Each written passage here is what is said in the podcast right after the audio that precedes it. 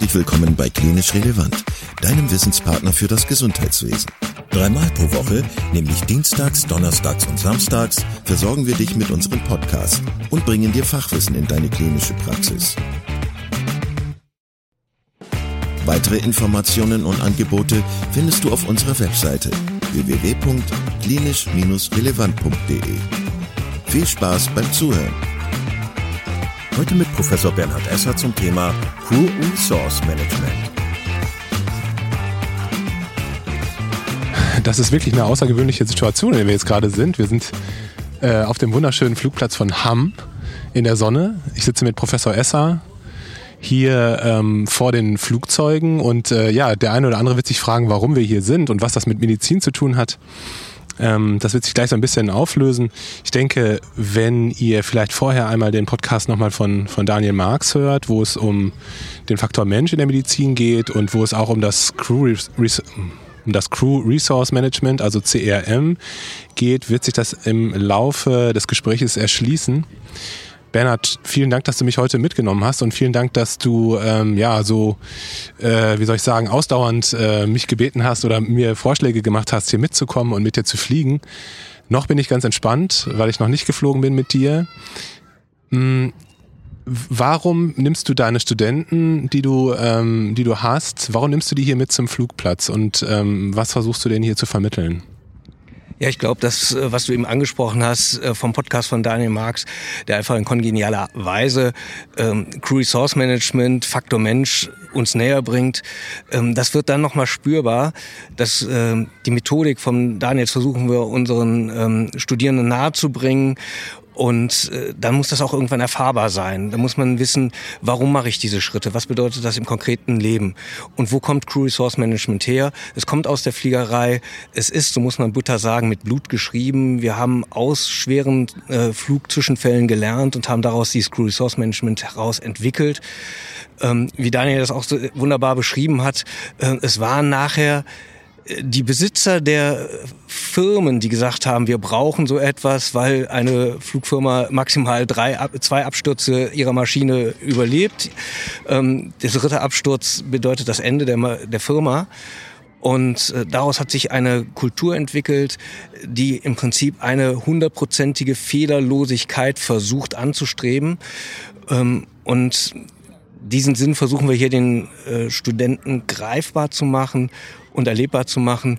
Ja, und äh, es gibt dann auch eben das Angebot an die Studierenden zum absoluten Selbstkosten ähm, mit in die Maschine zu steigen und so einen Prozess mal von A bis Z durchzugehen. Daniel hat das ähm, wunderbar beschrieben, da hatte ich noch nie so richtig drüber nachgedacht. Also äh, der Faktor Mensch bedeutet ja auch, wie man zum Beispiel nachts geschlafen hat oder ob man ähm, aus, genug ausgeruht ist, ob man gut gegessen und getrunken hat, äh, um Entscheidungen zu treffen. Ähm, Kannst du uns mal so ein bisschen ähm, durch diesen Prozess mitnehmen, bevor man jetzt zum Beispiel losfliegt? Also welche Prozesse, welche Checklisten gibt es da beim Fliegen? Ähm, bevor man losfliegt, wie ist es beim Fliegen und wie ist es nach dem Fliegen? Vielleicht kannst du das mal so ein bisschen erzählen, damit man das ein bisschen versteht. Und vielleicht hast du ja auch Lust, so ein bisschen die Parallelen zur Medizin aufzuzeigen. Ja, sehr gerne, denn äh, genau da, da befruchten wir uns wirklich gegenseitig. Und das kann ich in beide Richtungen gut zeigen. Zum Beispiel, bevor es morgens losgeht, bevor wir auf die Rettungswache gehen, wie fühle ich mich selber? Habe ich gut geschlafen? Bin ich gesund? Ähm, und da haben die Piloten zum Beispiel äh, so eine Checkliste im Gedanken, die heißt I am safe und das steht dafür, fühle ich mich gesund? Habe ich Alkohol getrunken? Nehme ich Medikamente? Bin ich ausgeschlafen? Ähm, und wenn ich da merke, dass ich nicht safe bin, dann muss ich eben das auch für mich realisieren und gegebenenfalls auch dann vom Flug zurücktreten. Und das Gleiche gilt eben, wenn wir in den Hochrisikobereich Rettungsmedizin gehen. Ähm, denn äh, ich finde eigentlich ist Rettungsmedizin noch viel gefährlicher als Fliegerei, denn der Flieger ist eigentlich in Ordnung und da, wo wir hinfahren im Rettungsdienst, da ist jemand nicht in Ordnung. Da ist schon ein Systemfehler vorhanden und den müssen wir noch bearbeiten und wenn wir dann mit schlecht ausgeruhtem Personal da erscheinen, dann kann das in der Katastrophe ändern. Also hier Übertragung, ich muss mich selbst reflektieren, bevor ich in den Dienst gehe, bin ich heute in der Lage, diese Performance zu bringen, die der Patient heute braucht. Dann ist das nächste, wir müssen ähm, wir müssen versuchen, alle Gegebenheiten optimal zu halten, damit wir nachher sicher in den Flieger kommen, in die Luft kommen und wieder runterkommen. Und das Gleiche gilt für den Rettungsdienst. Kenne deine Arbeitsumgebung, kennen die Leute aus dem Crew Resource Management. Das heißt, ich muss meinen Flieger perfekt kennen, ich muss die Umgebungsbedingungen kennen, ich muss wissen, wie ist das Wetter, wie ist das Wetter auf der Strecke, wie ist es auch auf dem Rückflug. Im Krankenhausbetrieb heißt das, wie ist meine Krankenhaussituation? Sind die Krankenhäuser ab abgemeldet? Äh, ist im Klinikum A wieder der Aufnahmenotarzt, mit dem ich immer die Schwierigkeiten habe? Ähm, muss ich mich darauf schon einstellen? Wie ist meine eigene Rettungsdienstlage? Wie viele Rettungsmittel sind vorhanden? Und damit kann ich schon die Gesamtsituation, bevor ich überhaupt losgeflogen bin, bevor ich meinen Dienst angetreten habe, einschätzen und gegebenenfalls optimieren. Und das heißt jetzt zum Beispiel für uns, für heute, für den Flug, das Erste, was wir machen, ist, bevor es losgeht, wir checken das Wetter. Ähm, das habe ich eben schon gemacht. Wir holen uns da vom, von der offiziellen Stelle, vom Deutschen Wetterdienst, die Wetterbedingungen und die sagen, alles ist blue. Das heißt, wir haben heute Wolkenuntergrenzen von mindestens 5000 Fuß und wir haben eine Sicht, die weit über 10 Kilometer geht. Und damit können wir heute vom Wetterbedingungen sicher fliegen. Dazu kommen noch die Windbedingungen. Da haben wir hier einen etwas böigen Wind, äh, ist angekündigt 10 bis 15 Knoten Böen. Das passt aber alles noch für unseren Flieger. Auch im Verlauf des Tages keine Änderung zu erwarten. Also die Position stimmt schon mal. Das nächste ist, welche besonderen Rahmenbedingungen treffen heute auf uns zu? Und das heißt, wir fragen ab, Gibt es Besonderheiten auf der Strecke? Hat da jemand Hindernisse hingestellt? Sind besondere Sperrgebiete eingerichtet? Als Herr Zelensky jetzt nach Aachen kam, war hier ein riesengroßes Sperrgebiet, in dem wir nicht fliegen durften, um den Herrn Zelensky zu schützen.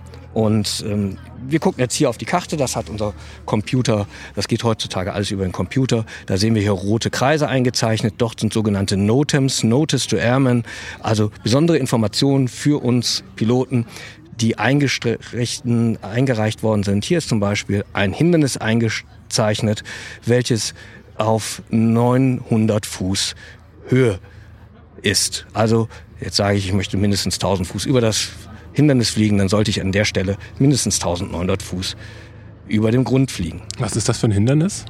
Ähm, das kann ich jetzt hier nicht äh, auf, als erstes sehen. Da könnte ich hier draufklicken und gucken, was die Kollegen von der Flugsicherung da eingetragen haben. Da steht jetzt eben nur ein errichtetes Hindernis. Und der Zeitraum, bis wann das äh, dort vorhanden ist, das sind häufig Baukräne, die hoch errichtet worden sind oder jetzt auch häufig äh, neue Windkraftanlagen. Dann kann ich noch gucken, ob bestimmte Sperrzonen aktiv sind oder nicht. Zum Beispiel äh, um bestimmte Militärübungsgelände, die sind häufig an Feiertagen nicht aktiv, dann kann ich da drüber fliegen. Und während der Woche wird dort geschossen, dann sollten wir da tunlichst fern von bleiben.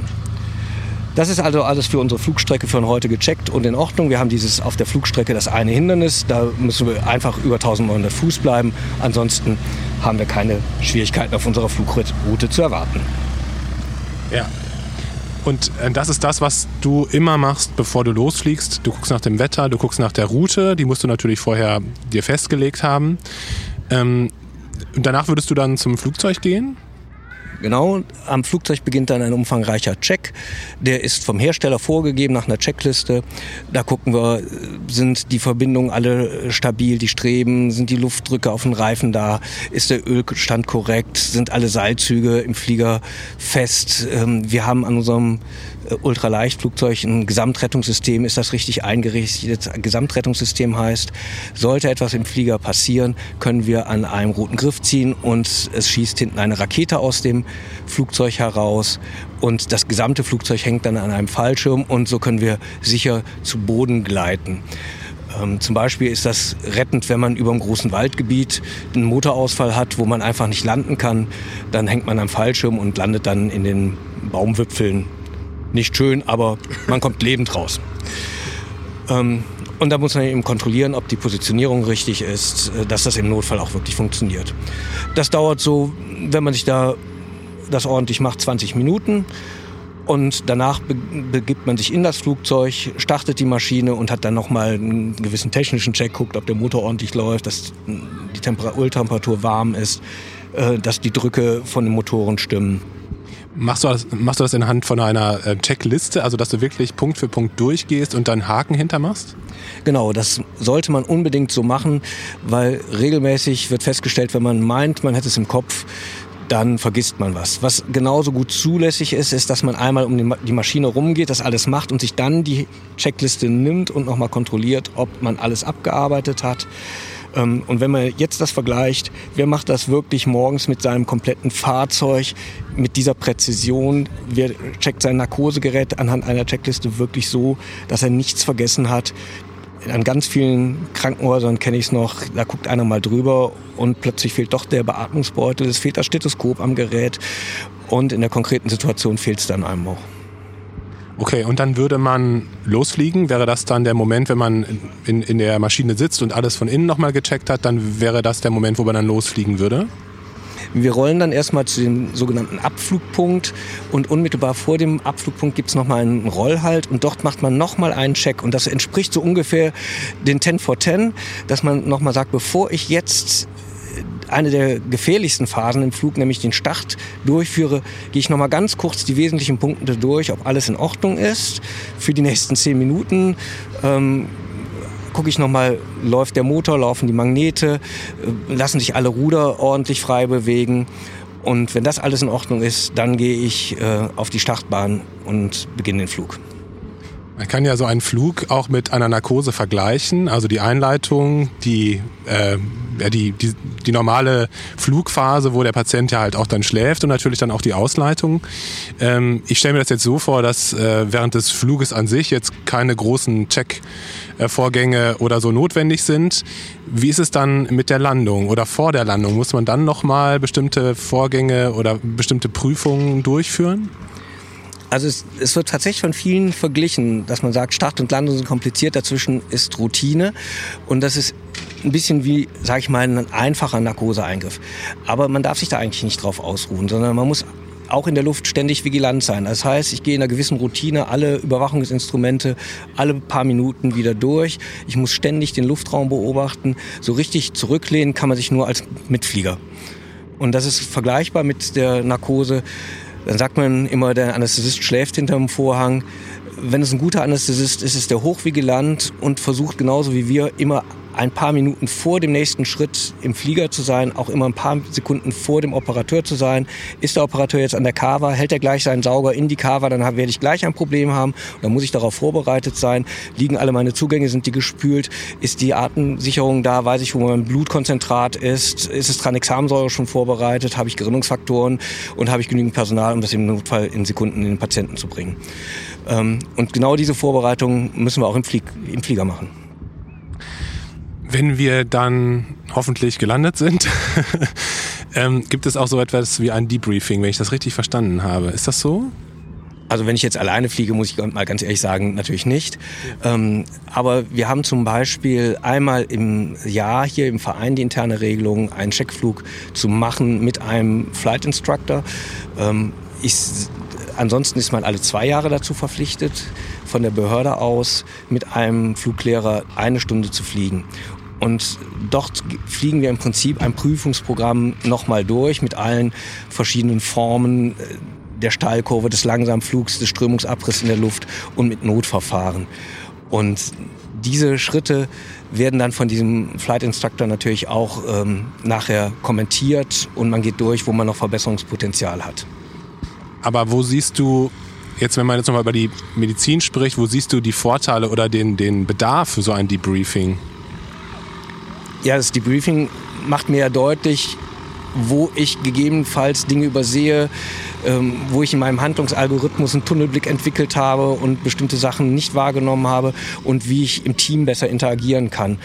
Und diese Teamfunktion, die werden wir auch gleich im Flug sehen. Du bist jetzt noch nie mit mir geflogen und trotzdem werden wir gleich zusammen interagieren. Das heißt, ich werde dir Informationen an die Hand geben, ähm, wie du im Notfall rauskommst, wie du mich im Notfall unterstützen kannst, wie du mich im Routineflug unterstützen kannst. Und das ist ja auch eine ganz klare Erkenntnis, die Daniel Mark so schön kommuniziert hat. Jeder im Team hat eine wichtige Funktion und hat das Recht zu intervenieren. Ähm, ich kenne aus der Anästhesie eine Situation, wo wir tatsächlich eine, eine Asystolie im, in, einem, in der Narkoseeinleitung hatten und die zufällig vorbeikommende Putzfrau hat den Fehler gefunden, weil sie hat gemerkt, dass ein Hebel umgestellt war am Narkosegerät und sich der runtergefallene Beatmungsbeutel zu einem monströsen Medizinball aufgeblasen hat und über diesen Überdruck im System äh, der Patient äh, in eine Asystolie gerutscht war. Und in dem Saal war ein Oberarzt, war ein Arzt im Praktikum, war eine Pflegekraft und keiner hat das realisiert. Und die vorbeikommende Pflegekraft sagt mal, habt ihr jetzt hier Medizinbälle in dem Raum? Und dann sagen alle, ach, das ist das Problem. Und genau das müssen wir ermöglichen und das müssen wir mitnehmen in unseren Alltag. Jeder hat das Recht zu intervenieren, jeder hat das Recht als Teil des Teams ähm, seinen Beitrag zu leisten und wir müssen eine Atmosphäre schaffen, in dem jeder auch den Mut hat, das zu machen. Da fällt mir der Satz von Daniel Marx ein, dass nicht nur jeder das Recht hat, ähm, Speak Up zu machen, also äh, auf, auf Dinge hinzuweisen, die schlecht laufen, sondern sogar die Pflicht. Ähm, das ist ja der Grund, warum wir das machen mit der Medizin, weil wir unseren Patienten helfen wollen, weil wir die optimal versorgen wollen. Und deswegen also diese ähm, ja, persönlichen ähm, Dinge, die da vielleicht uns hindern, äh, etwas zu sagen, was vielleicht kritisch sein könnte, die dürfen uns eigentlich nicht im Wege stehen. Und das, das fand ich sehr, sehr eindrücklich. Und das ist auch absolut richtig, finde ich. Bernhard, vielen, vielen Dank, ähm, dass du uns jetzt hier schon mal ein bisschen was erzählt hast über das, ähm, über das Prozedere, das man hier durchführt, bevor man fliegen kann, während man fliegt und auch ähm, das Prozedere nach dem Landen. Und jetzt freue ich mich auf den Flug mit dir. Jetzt gehen wir mal rüber zum Flieger und dann ja. wir mal, machen wir einmal den Check durch. Sehr gut. Vielen Dank, dass du heute wieder zugehört hast und unser Gast gewesen bist. Wir hoffen sehr, dass dir dieser Beitrag gefallen hat und du etwas für deinen klinischen Alltag mitnehmen konntest. Wenn dem so sein sollte, dann freuen wir uns sehr über eine positive Bewertung bei Apple Podcasts. Falls du Lust hast mitzumachen und es einen Themenbereich gibt, in dem du dich besonders gut auskennst, dann melde dich doch gerne unter kontakt.klinisch-relevant.de. Gleiches gilt, wenn du Themenvorschläge oder konstruktive Kritik für uns hast. An dieser Stelle auch der Hinweis auf unseren Newsletter, den du unter www.klinisch-relevant.de abonnieren kannst und der dich immer auf dem Laufenden hält. Wenn du dich für unseren Newsletter einträgst, bekommst du einen 5-Euro-Gutschein, mit dem du in unserer Fortbildungsakademie einkaufen kannst. Wir wünschen dir jetzt bis zum nächsten Mal eine gute Zeit und freuen uns, wenn du bald wieder einschaltest.